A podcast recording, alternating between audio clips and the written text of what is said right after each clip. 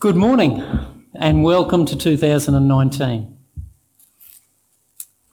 We do a couple of things when New Year comes around, don't we? First, we do a little bit of reflection.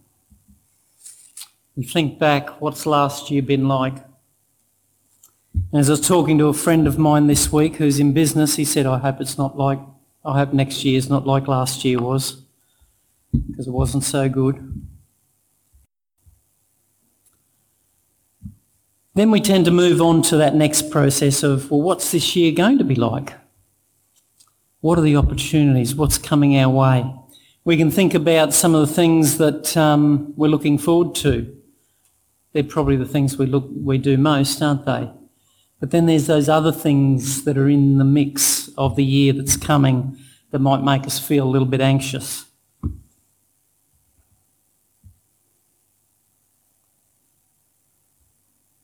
I have to be honest, as I stand here this morning, if you would have asked me earlier in the week how we were going to go, and some have, not a clue. Fact, someone asked me yesterday after, what's your sermon title for tomorrow? Thanks, Janine. She's been praying for me all night. Said, I don't have one. And uh, as I look at my iPad this morning, it still hasn't updated with my notes for the service today. So we, we that's out. This is in.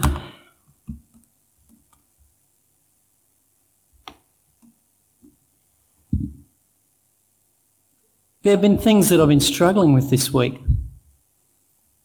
If I was to reflect just a little bit, and I don't want your sympathy. I'm not looking for sympathy this morning. Last Tuesday, I think, Annette's computer died. That was New Year's Eve, wasn't it? Um, just before that, Friday, I went out to do some mowing and my exhaust pipe on the mower went and you think, oh, well, it's no big deal, is it? When I phoned them to ask how much to replace, $560 for an exhaust for a mower.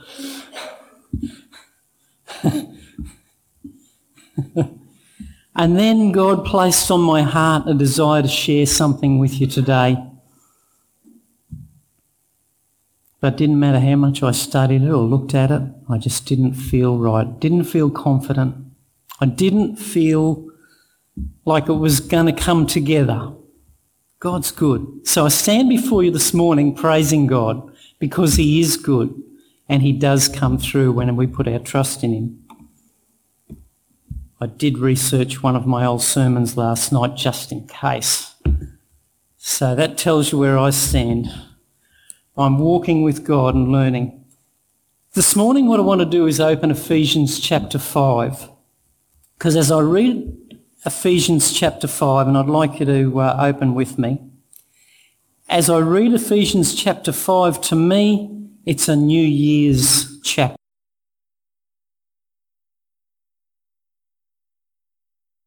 Of all, we probably want to have a little look at, oh, I didn't ask you. What do you think about this morning? Does it go with the shirt? Ladies, uh, the men say it'll do. Because if it doesn't, I need to send photos to my daughter. She hates it when I clash. I need to do that. Um, I had a shirt that she just loved to see go in the bin when I finally wore it out. Galatians, Ephesians. So what do we know about Ephesians and the letter to the Ephesians this morning as we think about it? We know that it's a, a letter to the Ephesian church and we know it's from Paul. But what does John in Revelation say about the Ephesian church? He says that they were a mature bunch of Christians. They knew the ways of Jesus. They weren't strangers to walking with Christ, so they knew how to do that. Just like most of us here today. I venture to say most of us here today. And when John speaks to them in Revelation, he, he tells them that he admonishes them to remember their first love. And that's one of the things that indicate that they are mature Christians, to come back and to remember their first love. I just nearly rewrote my sermon in a stroke then.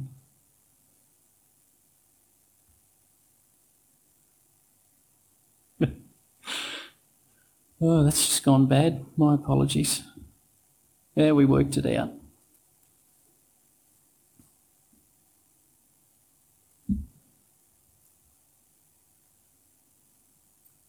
So let's have a look. Let's start to look at Ephesians chapter 5, and we're going to read from verse 1. I'm not going to read the whole chapter, just selected parts, and I'll explain why as we go through. It starts out by saying, therefore. So that means there's something that's happened before here. And if you want to know what that is, read chapter 4. Therefore, be imitators of God as dear children. So, what does this imply when we're instructed to be imitators of God? The implication is that we know God, that we'll spend time around God, when a child imitates their parents, they know their parents, don't they? What do they do? They look at their parents, they watch. Sometimes you've seen little boys and girls walking behind mum or dad up the beach or through a park, imitating mum and dad.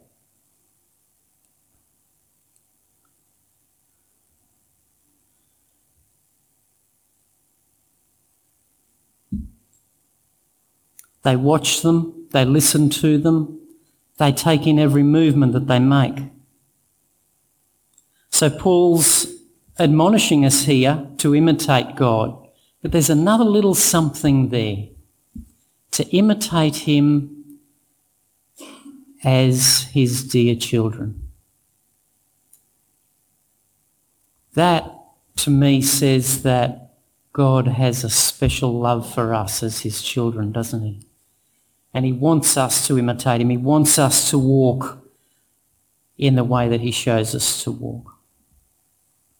Verse 2.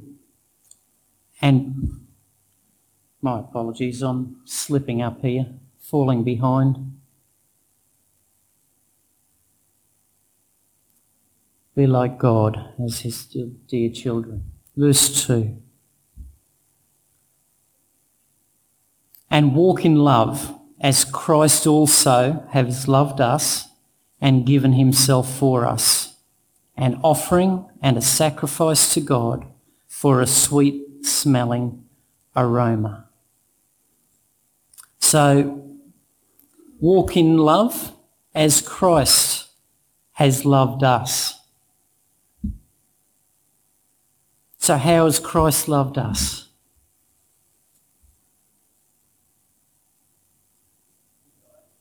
He died for us. Greater love has no man that he laid down his life. He loved us unconditionally.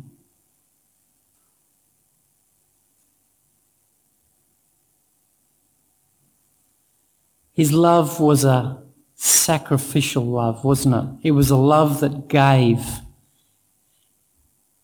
I watched a little bit of the tennis this week. I don't know if you guys have been, if anyone's been watching the tennis. I enjoy watching the tennis.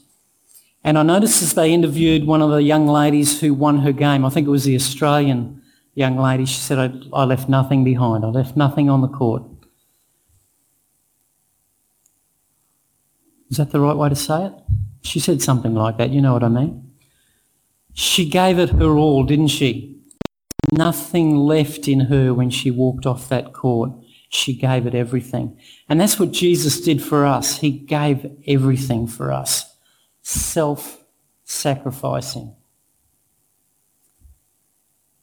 So Paul's admonishing us. Give like Jesus with no expectations. It's interesting, you know, when we give sacrificially to someone, what does that do for that person? When we give sacrificially without expectations, nothing leaves them appreciating us more, does it? Than when we give to someone without an expectation. And that's exactly what Jesus has done for us. Let's move forward now. I said that I'd mention why I'm going to skip some verses. Some of these verses talk about some of the, the sins that you and I get ourselves involved in. And we don't need to bring them up here publicly this morning. But if you're reading those verses in between while I'm speaking this morning and God touches your heart, then take them to Him. That's what He wants us to do, is to bring them to Him. And I know that this week, as I've read some of these verses, that I've come to Him on my knees myself, said, Lord, please forgive me for the things that I cherish that I shouldn't. So for that reason this morning, we're going to move down to verse 8, where we're instructed to walk in the light. Verse 8 reads, and I'm reading from the New King James this morning. For you were once darkness, but now you are light in the Lord. You were once darkness, but now you are light in the Lord. And I looked at the translation on this, and I couldn't find any other way to translate it but that we were once darkness, but now we are light. I would never have wanted to call myself light. I felt that was blasphemous. God is light, isn't he? And yet it says here that we were once darkness, but now we are light. As I contemplated those words, a quote, and I haven't looked it up, from Ellen White came to my mind where she says, As I looked over the dark earth in the last days, I saw little flickers of light all over the earth, and they represented God's true followers, those who were his elect, those who were walking for him and living their lives for him. And I thought, we become light. And as I looked at that word light, it translates as, and this is how it puts it in the, um, I'm doing well, aren't I? No, in the, um, the, nope, not the translation, the, anyway, it'll come. The concordance. it's, a, it's a good word, isn't it? Thanks, Ian. The concordance. It translates it as luminousness. Luminousness. And, and you think of something like those little luminescent lights like Daniel's got one on his keyring which helps him find his keys at night for his car. Those little lights that when they absorb the light, they then ex- exude that light, don't they? And you can you could express it many different ways as rays of light as well. But you know, when we're walking with God, we become rays of light for Him. Let's move forward. Verse 9 For the fruit of the Spirit is in all goodness, righteousness, and truth. I think I should give this to you and you click it as I talk.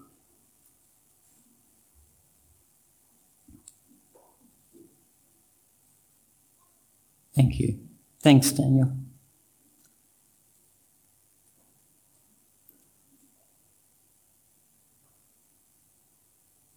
finding out what is acceptable to the Lord, and have no fellowship with unfruitful words of darkness. We'll skip down to verse 14 and read, actually, no, verse 13.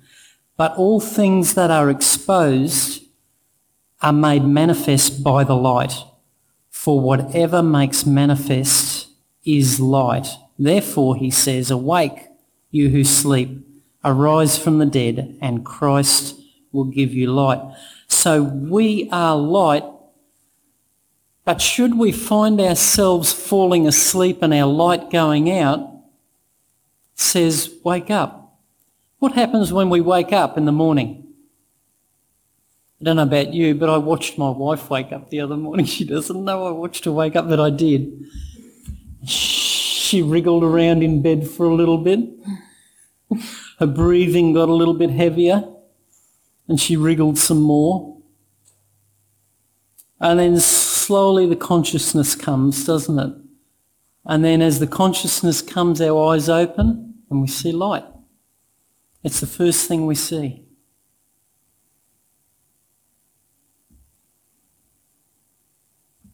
So he promises us here that if we do happen to fall asleep and our light tends to go out, that all we have to do is come to Jesus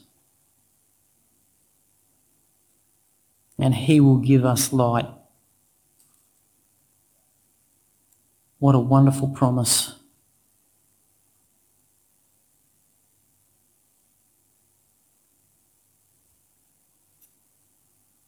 Moving down to verse 15. See then that you walk circumspectly, not as fools, but as wise. See, now, now that he's doing the clicking, I can know when to tell him to do it. Isn't that funny? But if I'm doing it, I forget. Not judging you, Daniel. I'm not judging you. What does circumspectly even mean?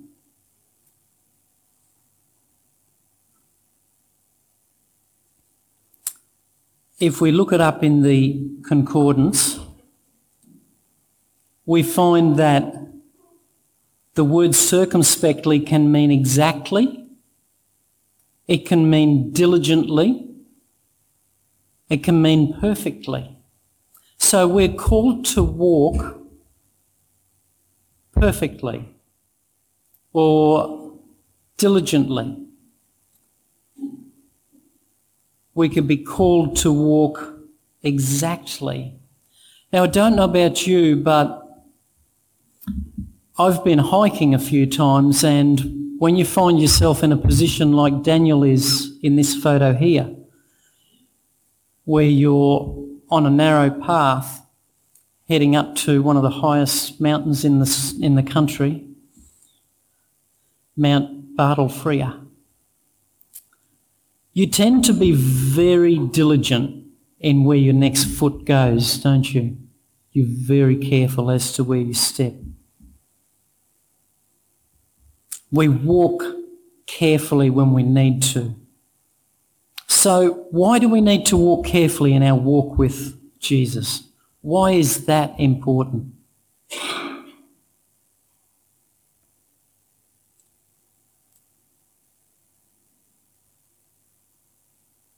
Because it's probably the biggest mountain we're going to climb in our lives, isn't it?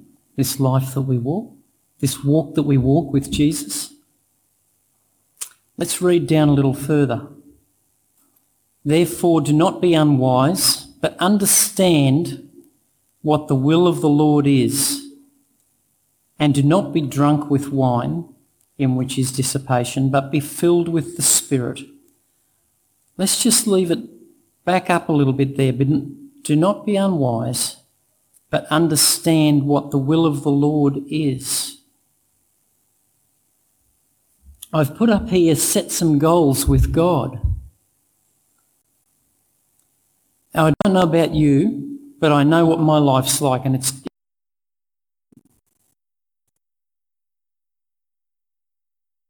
enough to fill my time with. But I also recognise that if I don't set some goals for God, with God, that I won't go after those goals. And I, I hear Paul here saying to us, seek the will of the Lord. As you walk with him in with this wisdom that I'm offering you, seek the will of the Lord. Set goals with God. Next one, thanks. Seek his will. I think there's one more. Nope, there's not. There's not one more. Understand what the will of the Lord is. There is little point walking diligently if we're doing that without purpose. So seek the Lord's will first.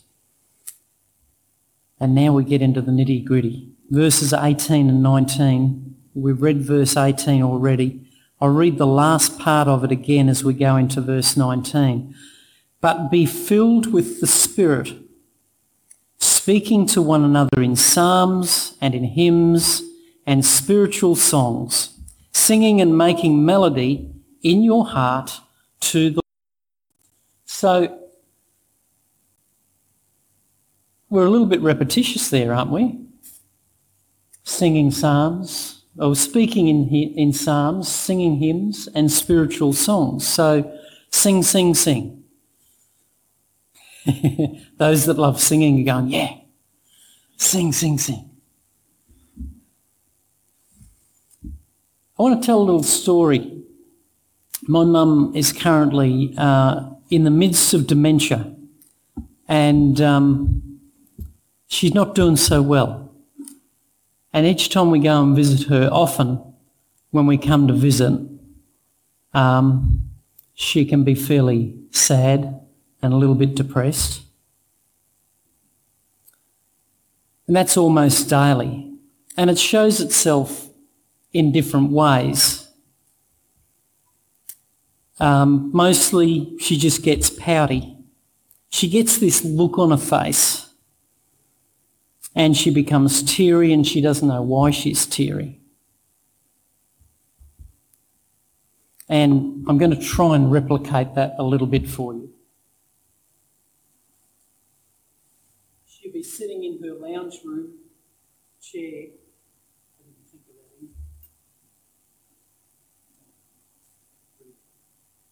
She'll be sitting in her lounge room chair and she's sort of slumped forward. She might be holding a tummy. Her head's down and she's just pretty miserable. She's not involved in the conversation that's going on in the room. She's just there and you ask her a question, she doesn't have an answer for you. And that's how she is. Enter my lovely wife. Annette doesn't need a party because where Annette goes, a party is. And, and Annette walks in and she'll start singing songs to my mum and my dad and they start joining in. The ones they know. She sings until she finds one that they know. And then they start singing. And you see this change in my mum. Now, I'll share a little story. Just last week, we went and visited, and mum was just feeling just like that. And I could see that Dad wasn't coping very well, and I said, "Hey, Dad, let's go. Let's go to Bunnings and buy some stuff." Because we men know that if you want to be cheered up, you go and look at tools and hardware. That'll make any man's day. So, Dad and I went down to Bunnings and we bought a couple of things and um, and did that and had a bit of a chat on the way. And as we came back, we walked into the house and here's mum. Are we still on here? Here's mum sitting forward on the front of a seat, big smile on her face. Jesus loves me, this I know. I don't know what song it was, but the songs that they sang, her demeanour had changed. She was now involved. My mum was back this lovely lady who nearly always had a smile on her face was now being cheeky and making fun of her son again.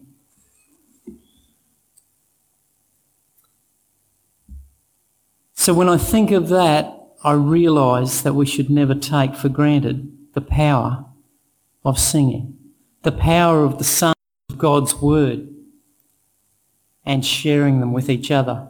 And you know what? it's, it's more than just singing. Singing's good.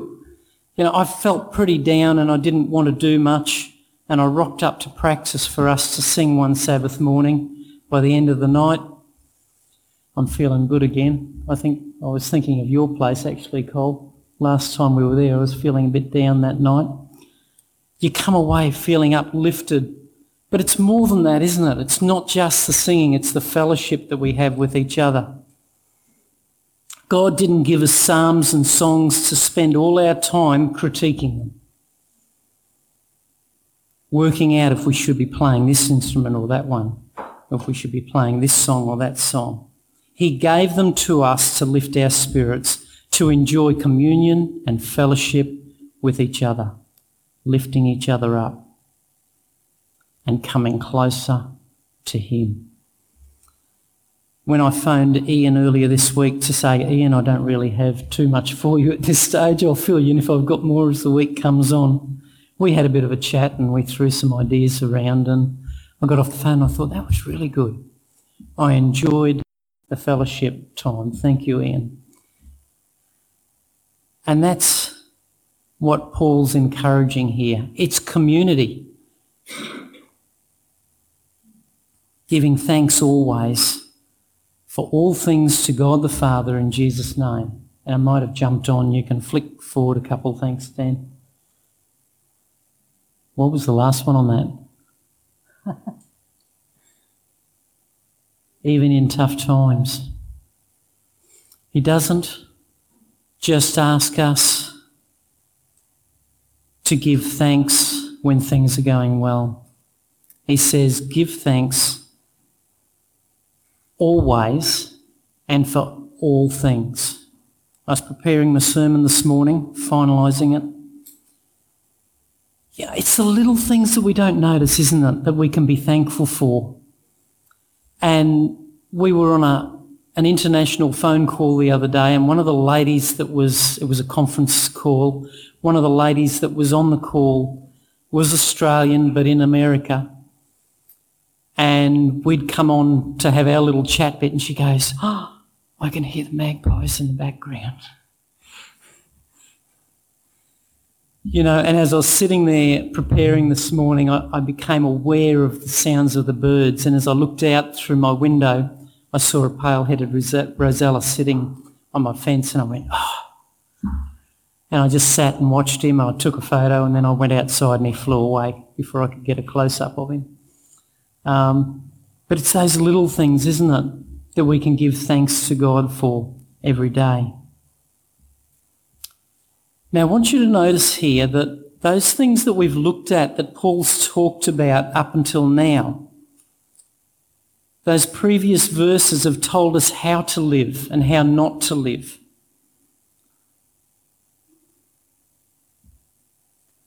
The remainder of the verses in chapter a little bit.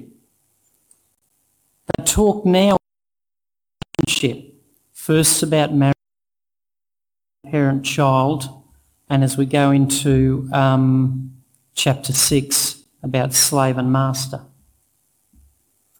So you can flick through a couple there now, Dan, thanks. Oh, no, you can't, not yet. So this is where the change comes in, verse 21 submitting to one another in the fear of God. And I want to ask you this morning what does that even mean? What does it mean for us to submit to each other in the fear of God? And I've actually changed a little bit and said submitting reverently. And um, you can see Barry and Andrew up there submitting reverently to each other. I'm not sure what they were talking about. But it's a two way submission, isn't it? To submit reverently. What does that mean?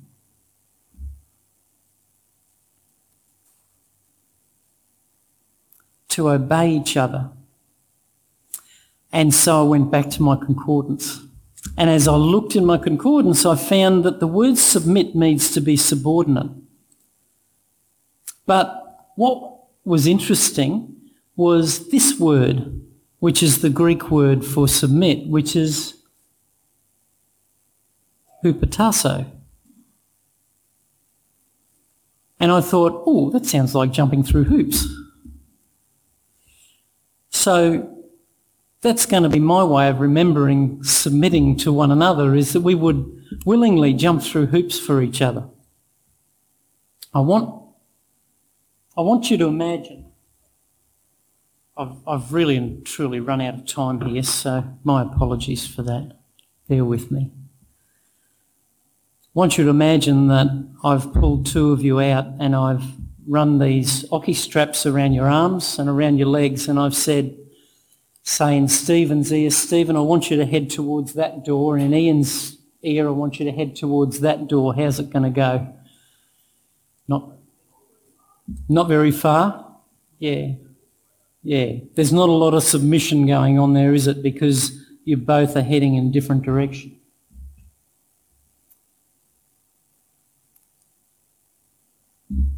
So I've, I've put this little phrase here that came to my mind this morning that is to be tied up together in service to Christ. And so I want you to picture that in your minds, if you will. And as I think of that expression, I think that this is the essence of unity in our church, isn't it? Being tied up together in service to Christ. Nearly there, brothers and sisters. Let's have a look at verses 22 to 33. We're not going to read them all, we're just going to read verse 33 because it wraps it up. Verse 33 says, Nevertheless, let each one of you in particular so love your own, his own wife as himself and let the wife see that she respects her husband. I don't need to tell you that our church is in crisis. Devil is attacking marriages and families, is he not? And we are in a tough state.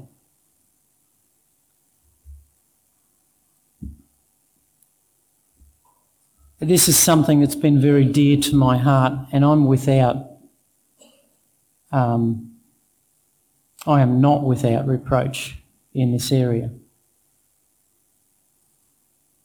It's very easy when we're living with someone day and night to have those moments of disfellowship, is it not?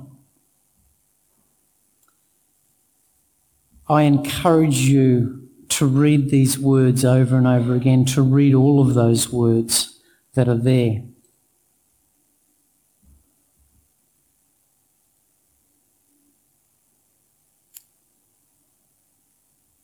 And I'm, I'm going to make a brave st- statement here, and that is that no, no matter what the problem looks like, it comes down to these two things. If there's an issue in any relationship, husband and wife, brother and sister, parent and child. You see, the man has a need.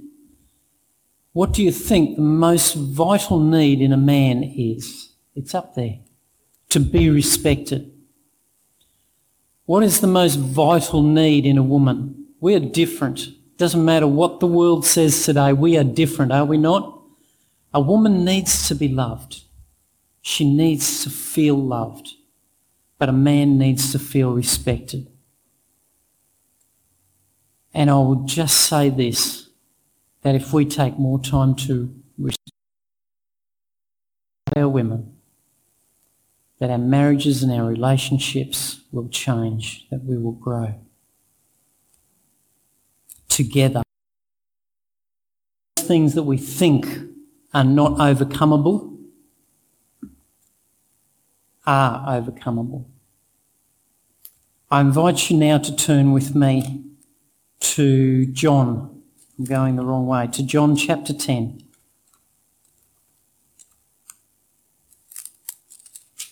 And verse 10.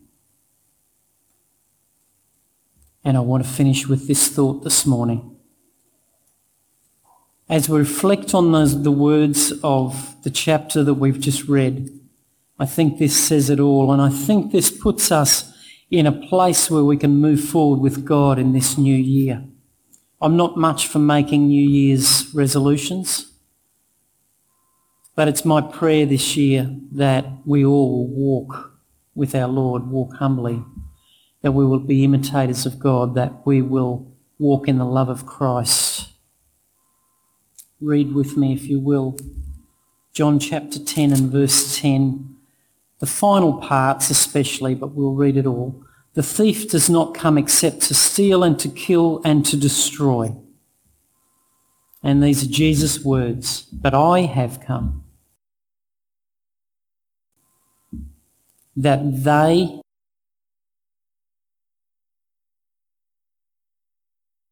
may have it more abundantly.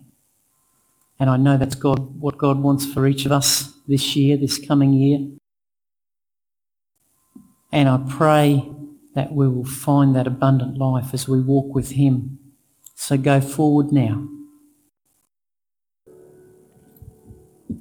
Let us pray. Father in heaven, Lord, I just want to thank you for this church here. I want to praise your name for the friendships, for the love that is shared amongst those here. I want to thank you that when the chips are down, we know we can turn to each other and rely on each other. And that it will be through your spiritual guidance that we can do that. Lord, I want to praise your name that you've brought us into a new year and that you encourage us to walk with you, to imitate you, to love as Christ loves.